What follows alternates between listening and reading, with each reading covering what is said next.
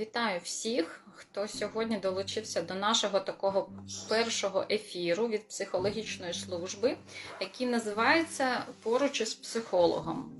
Е, Давайте трошечки познайомимось. Мене звуть Гірченко Олена Леонідівна. Хто мене ще не знає, я є представником психологічної служби Національного університету Чернігівський колегіум імені Тараса Григоровича Шевченка.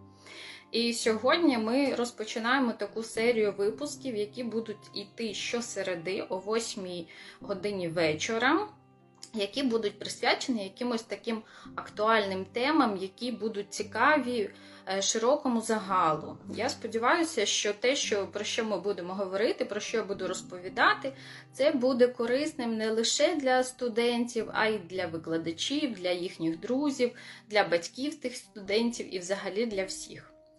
Першою сьогоднішньою темою в нас буде тема, яка стала такою від причиною, чому я про неї буду говорити. Тому що саме вчора, чи позавчора, коли 14 14 лютого відбулося, да, відбувся свято Святого Валентина. І коли почали дивитися на те, що відбувається в ленті Фейсбуку, то було помічено, що ця тема таки дуже актуальна. Вітаю всіх, хто приєднується. Дуже всіх рада бачити. Значить, зразу хочу сказати, що якщо будуть у вас виникати питання по ходу моєї ну, такого, ну, ніби бесіди з вами, то ви, звичайно, ставте питання. Якщо мене чутно, то класно, бачу, що, мабуть, чутно. Да? Якщо ні, то також всіх сигналізуйте. Так, зараз я напишу, що ми питають, як заходити в ФБ. Так, моя сторінка.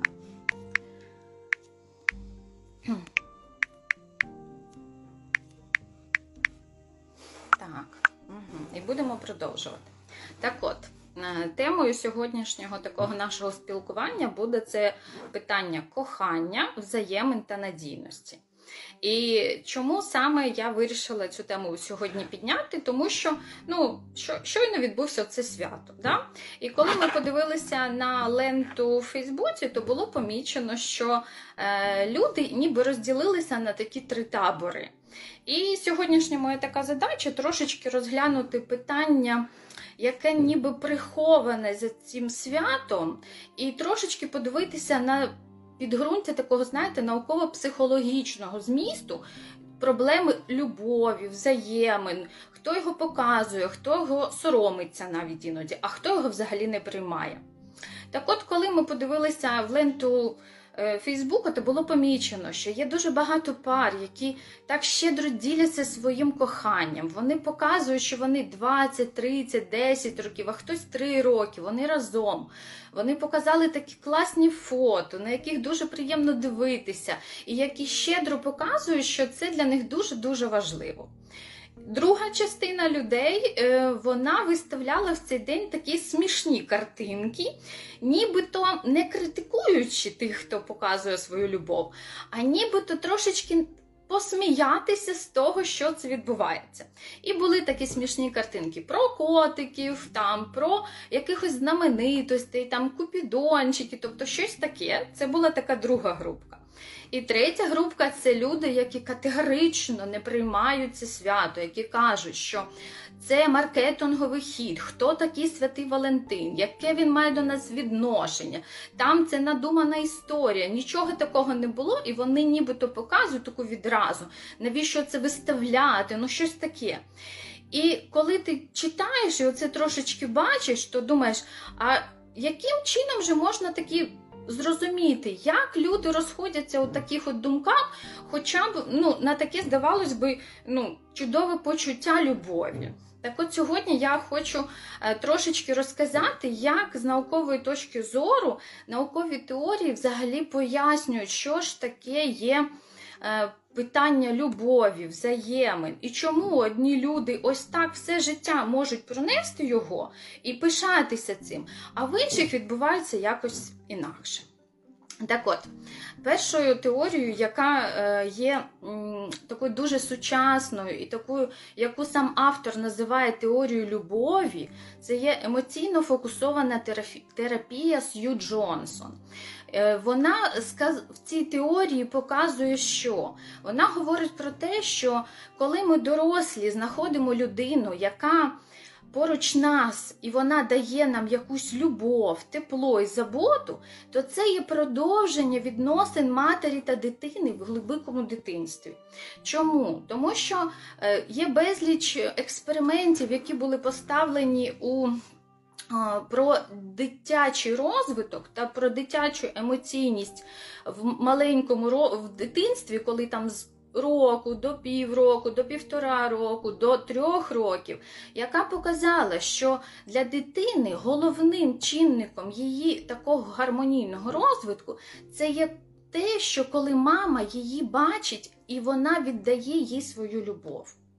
І Сью Джонсон вона показує, що коли ми зустрічаємо близьку людину, і коли ми показуємо цій близькій людині, що ми переживаємо разом з нею її біль, ми радіємо її там якимось перемогам, ми сумуємо, коли їй погано, і ми поруч у хворобі, у здоров'ї, у якихось різних моментах, то людина нібито відчуває отой спокій, коли ми в дитинстві його відчували, коли нас брали на руки.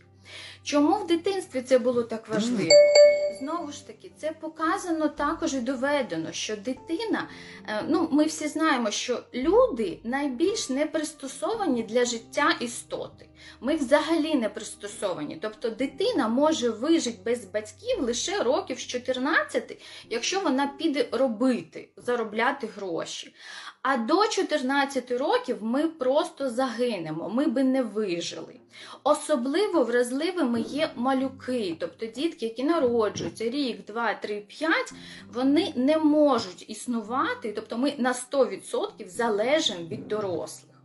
І тому, коли в нас з'являлася мама, яка брала на руки, яка там обіймала, цілувала, годувала і на нас емоційно реагувала, то ми стали відчувати, що нам добре і що ми можемо жити. Тобто це була основа нашого існування, оця любов. І тому в емоційно фокусованій терапії зараз йде таке, знаєте, розуміння того, що якщо до вас звертається на консультацію людина, у якої немає тої любові, ну, ну от щось таке, і якщо ви, як психолог, на оцю годину покажете людині оту ніби взаємність, оце прийняття, оцю чутливість до її боля, то навіть оця година їй допоможе піти від вас в зовсім іншому стані. Це покаже, що вона не сама в цьому світі. І тому ось ця теорія любові вона надзвичайно актуальна зараз.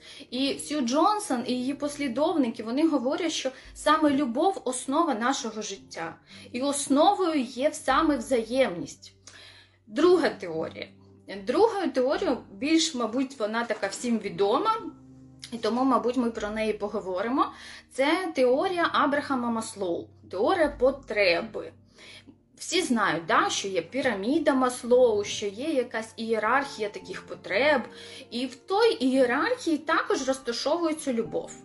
Так от, Абрахам Маслоу він розташував її на третій е, ступ... щаблинці, да, такі, третій поверх, нібито цих потреб наших. Які базові в нас є потреби? Тобто е, суть цієї теорії в тому, що е, люди, які існують, в них первинно мають бути задоволені фізіологічні потреби. Тобто, нам має бути тепло, безпечно, нам має бути затишно, ми маємо бути нагодовані, в нас має бути дім, ми маємо жити десь, де нам гарно. І коли ми поїли, поспали, а дехто зараз навіть відносить до базових потреб це сексуальність і задоволення сексуальних потреб. Тобто, коли у людини оце все задоволення, людина думає, так, а чого мені ще не вистачає? І думає, о, тепер вже можна подумати і про любов.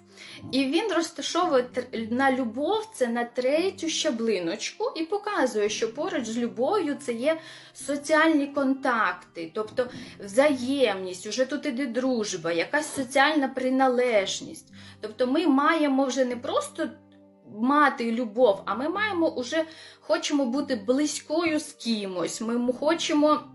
Бути в якомусь такому єднанні, взаєморозумінні, і тут же будуть в нас друзі, якісь відносини і таке інше. Вище за любов Абрахам Маслоу він виділяє наступне. Він каже, що вищим є вже ем, досягнення якихось лідерських позицій, коли йде самореалізація, коли ми отримаємо якийсь соціальний статус, коли ми вже маємо, знаєте, таку персону, яка заявляє про себе. Тобто, коли нібито в тебе вже вдома все добре, і любов, і родина, все нормально, ти тоді йдеш кудись в кар'єру. І найвищим ступенем по маслоу по пірамідці це є самореалізація та самоактуалізація.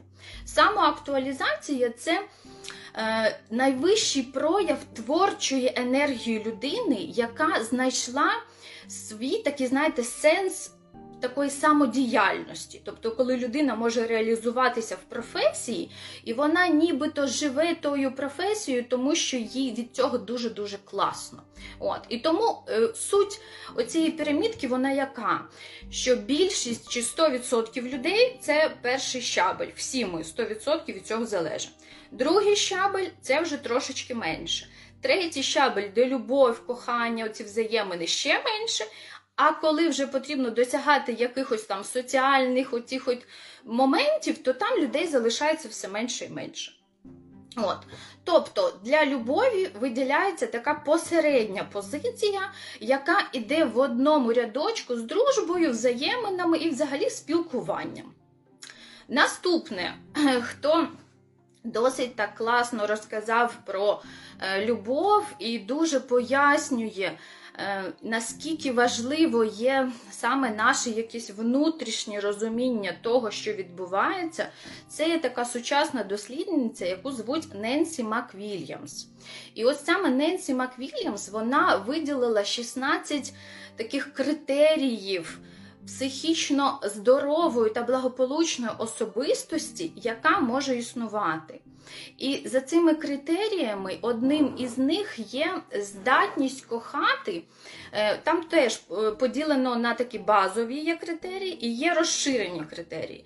Так, от головним базовим критерієм здорової особистості, саме психічно здорової, тобто, знаєте, психологічно здорової особистості, це є здатність кохати і приймати іншу людину такою, як вона є. І розуміти, що саме недосконалість тої людини і є нормою. Тобто, коли ми хочемо когось змінювати, коли ми думаємо, ні, ти роби так, я так не буду, то це ознака того, що десь ми не приймаємо інших людей, що вони всі різні. І ми хочемо їх трошечки змінювати. Тобто ідеалізація близької людини це не є ознакою ну, того, що ви розумієте, що такі інші люди. Отак от. Як поруч з цим ми розташовує, ну не, не ми, а Ненсі Маквіліамс вона розташовує щирість та відданість. О, Тобто, окрім того, що ти можеш любити, ти ще можеш бути щирим і ти можеш бути відданим тривалий час. Окрім цього, е, знаходяться які? Додатковим таким елементом це є е, серед цих критеріїв це здатність ну знаєте, як російську мову. Буду трошечки говорити російською. Чому? Тому що є терміни, які інтуїтивно українською дуже важко перекладаються, тому що вони навіть російською перекладені з іноземної мови, і вони трошки не так.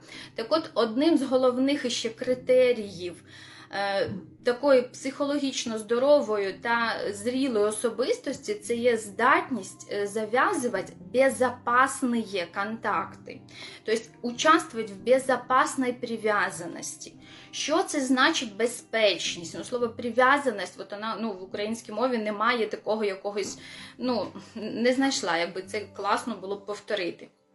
Тобто, що таке безпечність? Це коли ти розумієш, що для того, щоб прожити з людиною тривалий час, щоб побути разом з нею досить довго, тобі потрібно е, бути поруч саме з надійною людиною. І тоді ти із внутрішніх своїх потреб ти формуєш уявлення про того, хто тобі потрібен поруч. От. І якщо твоє уявлення, що тобі потрібна якась там весела, або надійна, або строга, або якась принципова, і ти десь шукаєш у цьому вирі оцю людину, і ти її знаходиш, то тоді ти відчуваєш оце щастя. І дуже часто люди кажуть: ну я собі от такого мріяла, і я його знайшла, і я таким живу. Є, які там каже, і перший, і другий, вони всі в мене будуть однакові, бо один типаж в мене. І тоді ми точно знаємо, хто нам потрібен, і нам нібито зрозуміліше, що оцей мені підходить, а оцей не підходить. Що ж відбувається? Ну, звичайно, що відбувається, коли людина е, живе, ну, нібито, знаєте, не, ну ми ж не всі ми всі недосконалі. І звичайно, що бут, мати оці всі критерії, бути такими чіткими і бути зрозумілими, це дуже важко. І у нас вже є з вами у всіх досвід того, як ми з вами бачили, що ж таке родина, що таке відносини, як вони формуються, наскільки вони безпечні, наскільки вони можуть бути токсичними, наскільки вони можуть бути страшними. І бути і дуже часто ми забуваємо про те, що ми самі не готові для до того, щоб отримувати ото задоволення, яке ми хочемо.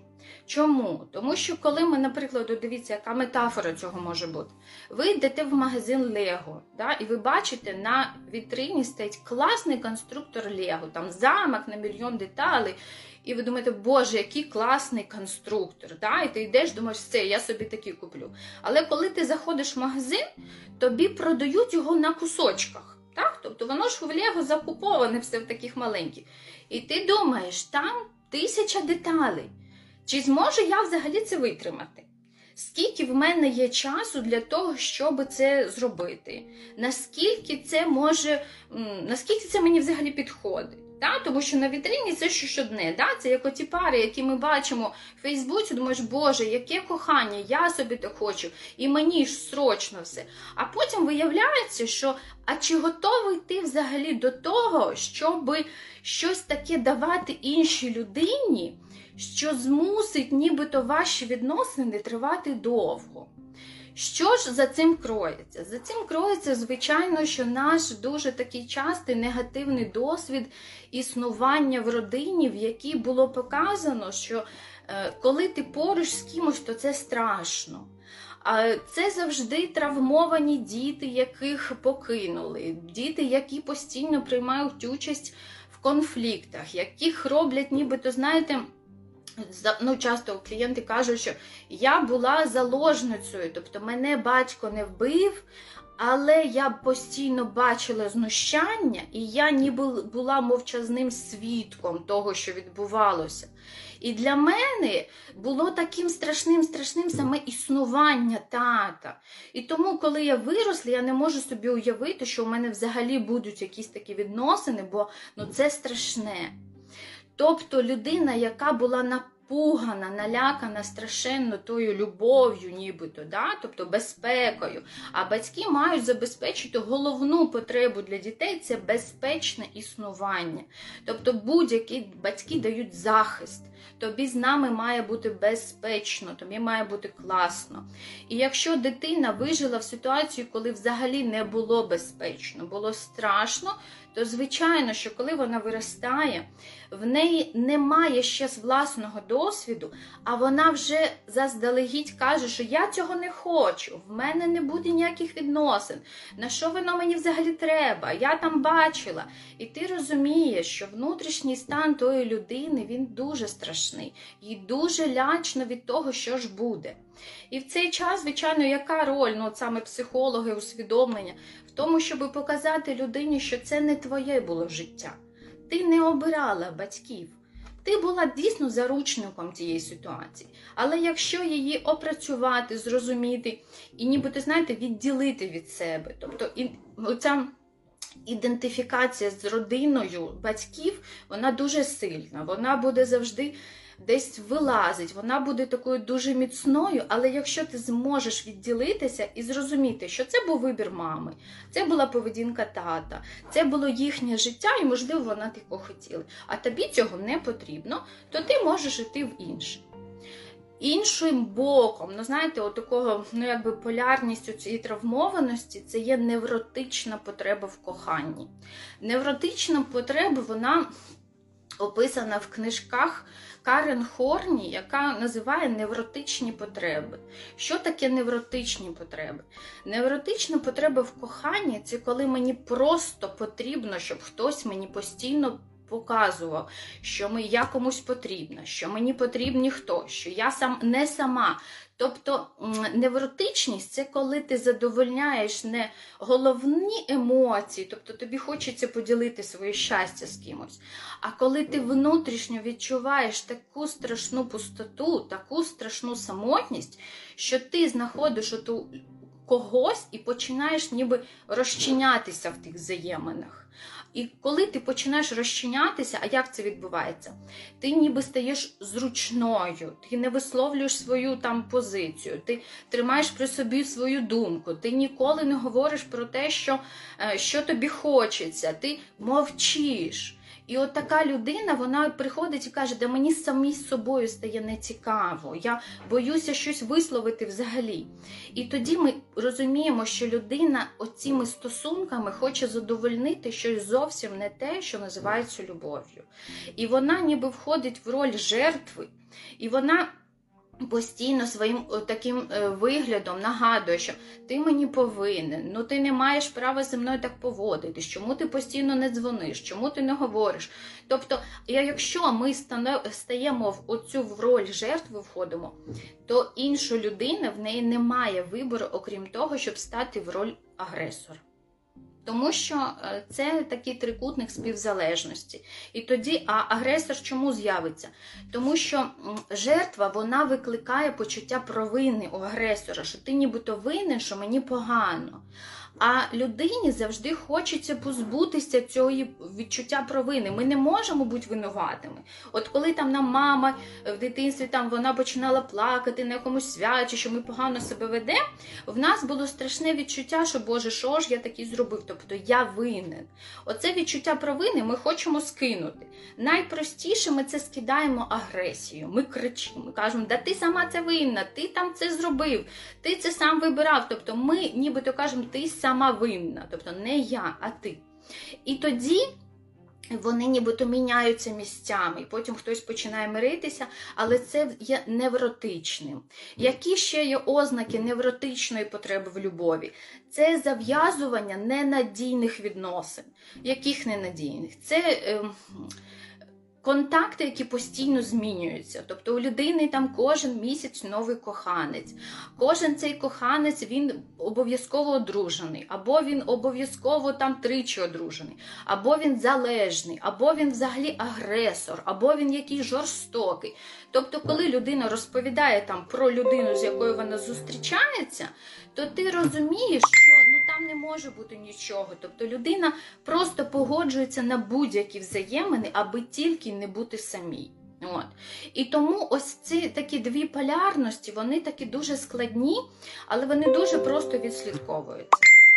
Про що ж це тоді можемо говорити? То що ж тоді відбувається з тими людьми, з нашою першою групою, яка така класна, така радісна і така ділиться? То, на мою таку думку скромну, є таке ну, враження, що саме ці люди вони змогли знайти оту надійну прив'язаність, надійність. Тобто, окрім любові, вони демонструють надіжність те, що поруч людина, з якою безпечно, з якою можна тривалий час бути поруч, з якою ми можемо розділяти емоції, з якою ми можемо народжувати дітей і йти разом. Так от я вам всім бажаю, щоб е, всі наші взаємини і наші, і ваші, і у кожній нашій родині вони будувалися через призму такого внутрішнього благополуччя, і вони будувалися в призмі пошуку оцієї надійності, яка після просто стадії любові, да, закоханості, вона перейде в щось таке трошечки більше, від чого дуже приємно на душі, коли ти бачиш ці знімки, коли ти бачиш людей, які довгі роки разом, які щасливі, які мають спільні там побутові якісь моменти, якісь мандрівки, дітей, і це і цим вони пишаються. В принципі, ось це така невеличка наша перша зустріч. Про ось цю тему я вам її розкрила. Якщо у вас є питання про те, що було, то можете мені задавати, і я з задоволенням буду на них відповідати. Якщо ж ні, то ми будемо з вами е, зустрічатися кожної середи. Про... І якщо є бажання, що якась тема вам дійсно буде цікавою, то звичайно, що е, можете про це сигналізувати. Так, ну мені тут особисто прислали питання про те, яким чином ми можемо відслідкувати оці такі внутрішні негаразди. Ну, це дійсно таке головне питання. Мабуть, що хтось із моїх студентів. Так, криз... ага, і про кризи відносин. Дякую, Віта. Да. Так от, спочатку озвучу питання про те, що яким чином відслідкувати оці внутрішні можливості. От, Відслідкувати досить, ну, ну як, можна, не можна сказати, що просто. Але перше, це потрібно чітко усвідомити, що ти хочеш в житті для себе. От саме для себе, не для того, щоб для когось чогось. І ти хочеш бути, наприклад, не сама. Так, від, відновився ефір, так? От, Тобто треба відслідкувати той момент, коли які твої внутрішні потреби ти хочеш задовольнити за рахунок близької людини. От. І якщо це буде потреба там в фінансовому забезпеченні, або в емоційній підтримці, або там будинок, який ще щось, то це буде все ж таки не те бажання, яке йде від зрілої особистості, а це буде якась невротичність. З невротичністю працюють психологи. Тобто з психологом можна дуже просто розбити на такі щаблиночки, про що ж йде про свій невроз, і це буде зрозуміло, і ви будете бачити, в який бік можна йти. Е, дуже важливим є момент, коли ви маєте усвідомити, що трохи граєте в жертву. От ситуація жертви, вона не дуже добра. Чому? Тому що е, жертва їй завжди буде погано. І е, жертва втрачає себе поступово, а от відновити себе дуже складно. От. Тому якщо ви поступаєте своїми бажаннями, ідеями, і ви від цього не відчуваєте задоволення, тобто вам сумно, то, мабуть, що ви жертва, і з цим також потрібно працювати. Так, як ви вважаєте, чи можна златися на розрив відносин через кризові ситуації? Чи це все вплив особистісної слабкості? Дякую за питання. Можна ссилатися, якщо ваші відносини не витримали кризової ситуації. Що таке кризова ситуація? Кризова ситуація у взаєминах або вона зовнішня, або вона внутрішня, вона потребує багато ресурсів. От. Тобто вона може дуже образити, вона може призвести до таких, знаєте, оскорблень, вона може призвести до того, що людина внутрішньо у кризі відчує себе взагалі непотрібною, не, нікому не нужною, самотньою. І кризи, взагалі, криза що таке? Криза це коли щось, ну от криза трьох років там шлюбу, да? тобто щось типу, ламається, а щось замінюється. От період, коли йде розпад і побудова нова, вона потребує емоційної такого ресурсності. От. Тому швидше за все, якщо людина посилається, що в нас був криза і я її не подолав, от, то це може бути навіть чесною такою відповіддю, що в мене ну, в мене немає ресурсів. Ну, от. І, А насправді кризи вони ж будуть все життя. Тобто, оті щасливі пари, які живуть 20 років, це ж не значить, що вони ніколи не сваряться. Вони постійно вони можуть сваритися, вони можуть ображатися, але вони потім миряться, тому що їхні відносини це є їхній ресурс. А якщо ж ви розсталися, чи людина розсталася з кимось внаслідок того, що відбулася криза, значить у взаєминах не було ресурсності. От. І швидше, ну, як на мене, то краще розстатися раніше, доки іще немає якихось наслідків. От, і аніж затягти і включити в свою ситуацію ще когось, наприклад, дітей. Тому що ситуація, коли включені діти, це вже взагалі дуже важко, дуже складно, і там зовсім включаються інші такі моменти. Так. Чи є ще якісь питання? Ще ось у мене задавали питання, теж мені тут в особисті присилають інформацію, що е, наскільки кризові відносини, знову ж таки, продовжуємо тему кризу, що таке перехід через кризу першого року життя? Ну, дивіться, перший рік життя це ем, Криза першого року це коли ми зустріли людину, і нам здається, що вона однакова з нами. Однаково говорить, однаково думає. Ми бачимо однаковими очима. Ми дивимося на світ однаково. Це така ідентичність, тобто нібито ми зліплені однаково. Якщо ми впродовж цілого року з людиною спілкуємось, там десь читаємо книжки, чомусь починаємо слухати її музику, чомусь починаємо їсти її їжу, там ходити в якісь походи, там які ти ніколи їх не любив, а тут ти пішов той похід, або він там пішов з тобою в театр. І і нібито ви отакі однакові, однакові, то через рік наступає друга частина відносин. І коли ти бачиш, що інша людина, вона зовсім інша. І це така відбувається криза, коли ти нібито знімаєш очочки і починаєш бачити, що людина взагалі не така, як ти. От взагалі. По-іншому їсть, по-іншому говорить, з іншої родини. Вона взагалі якась не така, як ти собі її нафантазував цей перший рік.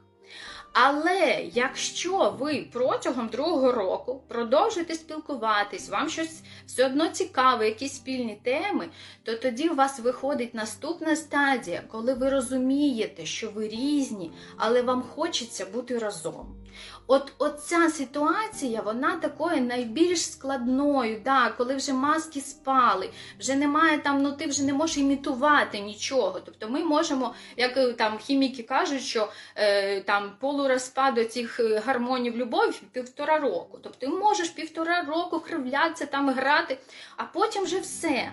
Але тобі хочеться бути з цією людиною. Так от найбільше я бачила статистику поза минулого року, в минулому році якось було трошки краще по розлученню в Україні.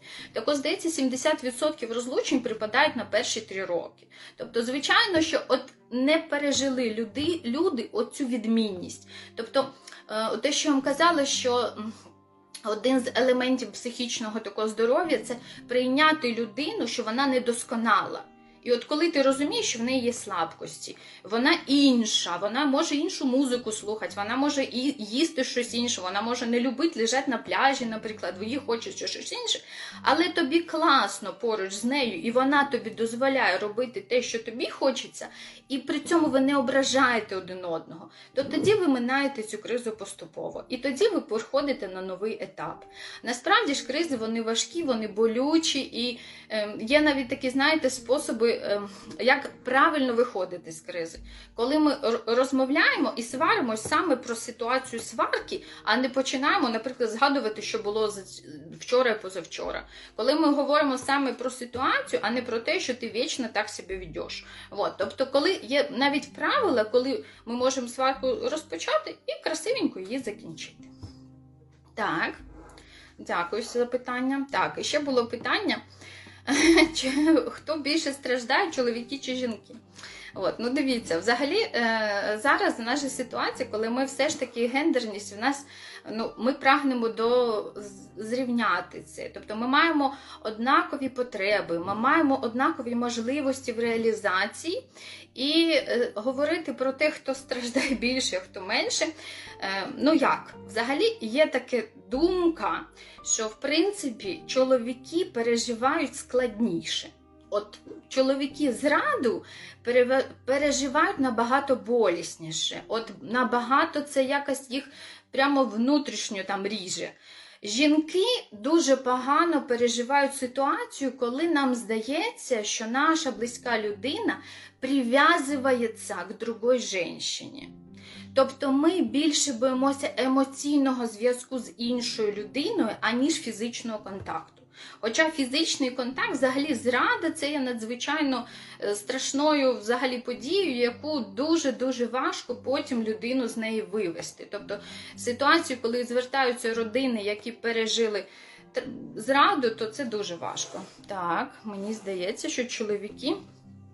Тому що вони більш закриті. Чоловіки більш закриті. Ну, знаєте, в родині, да, в родині вже закритість е, вона минає, і закритість вона теж про щось. Тому що якщо одна людина більш емоційна, да, вона відкрита, а інший завжди буде трошечки зберігатися. От і тому в парах існує таке, що один переслідує, а один втікає, нібито. От тому вони і більш закриті через те, що вони більше приховують, що вони відчувають. От. Але, мабуть, що це буде тема якогось наступного ефіру, чи коли що ми будемо розглядати саме оцю внутрішню таку структуру психологічну, таку чоловічу і жіночу, як ми можемо в їй взаємодіяти. Тому що дуже багато, чим більше людина приховує, тим більше вона переживає. От, тобто жінка вона там заплакала, закричала, да, більш емоційно реагує. З чоловіками трошечки інакше. Але знову ж таки кажу, що переживають ситуацію зради чоловіки набагато гірше. Жінка докаже, що ти мені зрадив, я тобі зараз п'ять разів зраджу. А от якщо чоловіка зрадили, то там ну, зовсім по-іншому. І дуже-дуже важкі такі емоції. Так, і ще у мене було таке питання цікаве. Е, Воно було про те, що. А, де знайти чоловіка? Де знайти кохання? Оце знову ж таки, чому сьогоднішня тема була про це? Тому що всі питають: а де знайти того чоловіка, ту дівчину, ту жінку, щоб ото прожити все своє життя? Ну, дивіться, ну, де, де знайти? Знайти спочатку внутрішнє розуміння того, що ви шукаєте. Спочатку усвідомити, що ви шукаєте якусь надійність, що ви шукаєте щастя, що ви шукаєте безпеки, що ви шукаєте благополуччя. І тоді ви будете вже знаєте, як селекція відбувається. Ви точно будете сканувати кожну людину, хто ваша, а хто не ваша.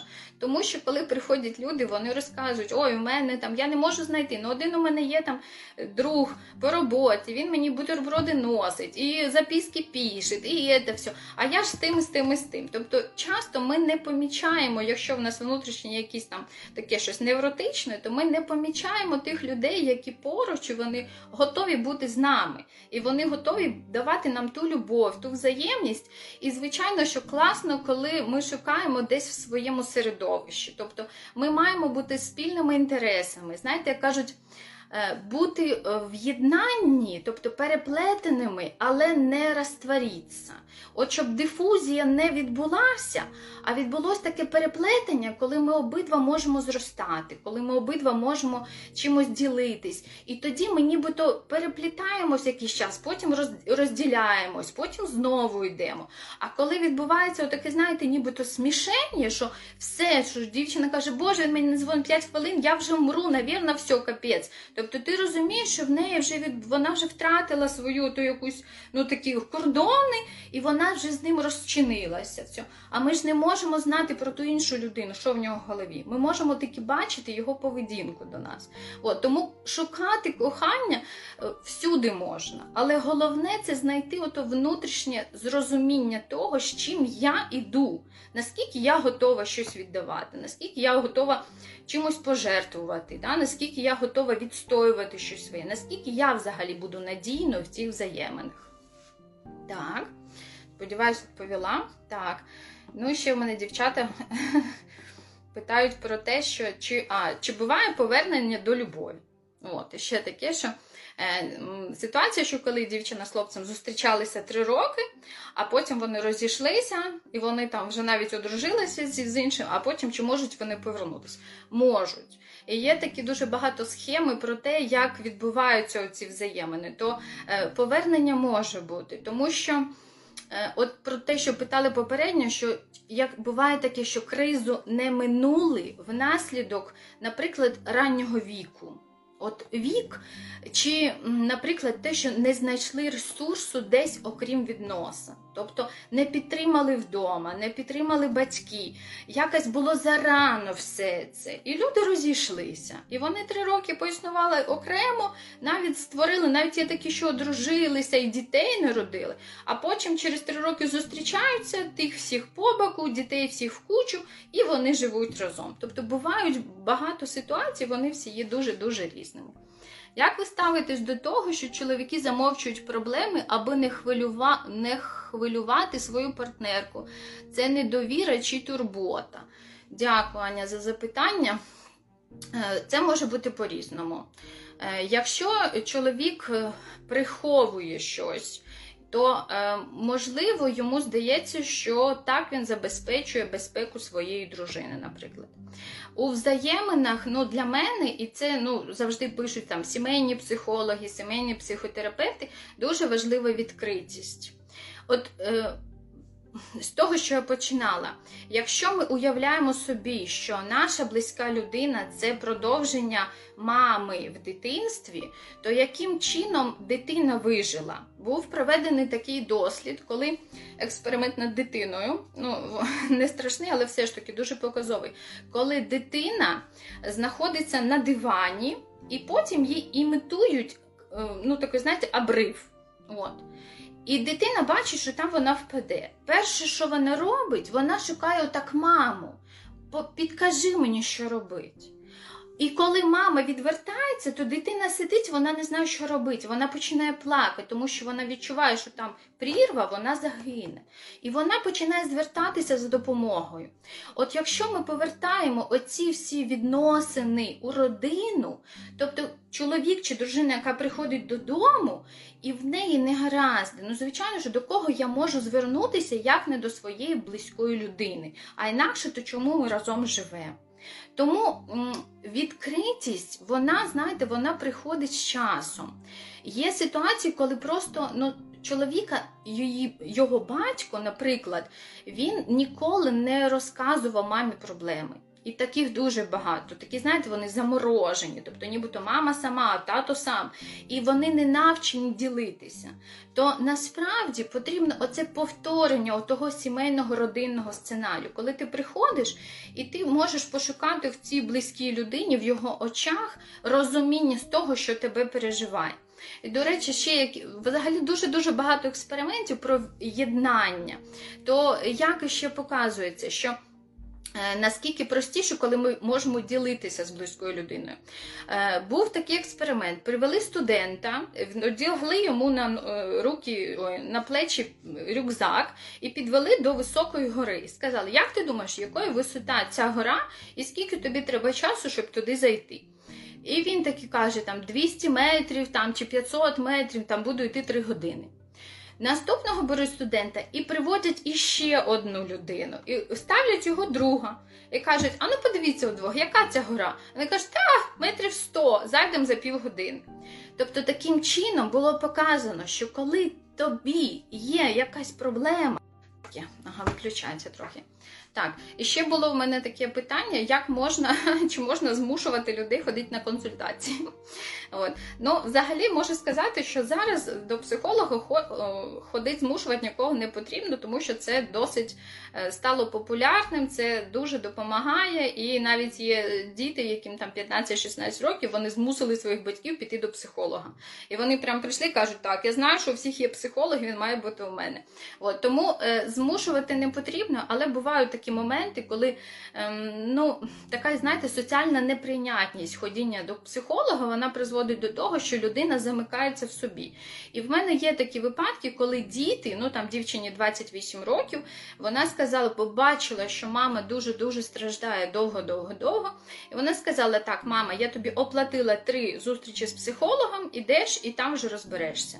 І от на четверту зустріч мама почала платити сама. Тому тут який суть, що треба до психолога чому потрібно йти? Якщо людина вже настільки проникла в проблему, якщо вже настільки не відчуває там радості життя, тобто все погано, нічого не радує, ну ну все все погано, вона сумує, то е, психолог він ніби повертає отакий, знаєте, фокус уваги від проблеми загалом безпосередньо наглядаємо саме людину.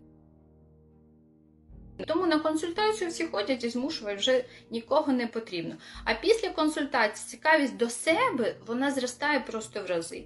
І людина вже наступного разу вона приходить, вона вже приходить сама, вона чекає цієї зустрічі, тому що вона зрозуміла, що що знаєте, як говорять, що снаружи, то внутрі. Тобто, якщо тобі зовні не все добре, якщо все погано, то швидше за все десь ти загубилася внутрішньо. І тому потрібно просто пошукати, що ж там ми загубили і як його віднайти. І буде все гаразд. Так. Ну, мабуть, будемо завершувати цю нашу зустріч. Дякую всім за увагу. Якщо у вас будуть питання, чи якісь там побажання, чи питання про психологію, тобто психологія це. Так, повернулося, да?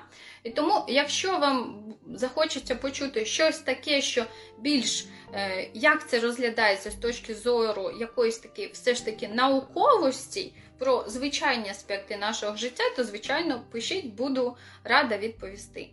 Дякую всім за увагу. Дякую, що ви були зі мною. До зустрічі наступного разу. Чи просто приходьте в гості на консультацію, чи просто так. Дякую.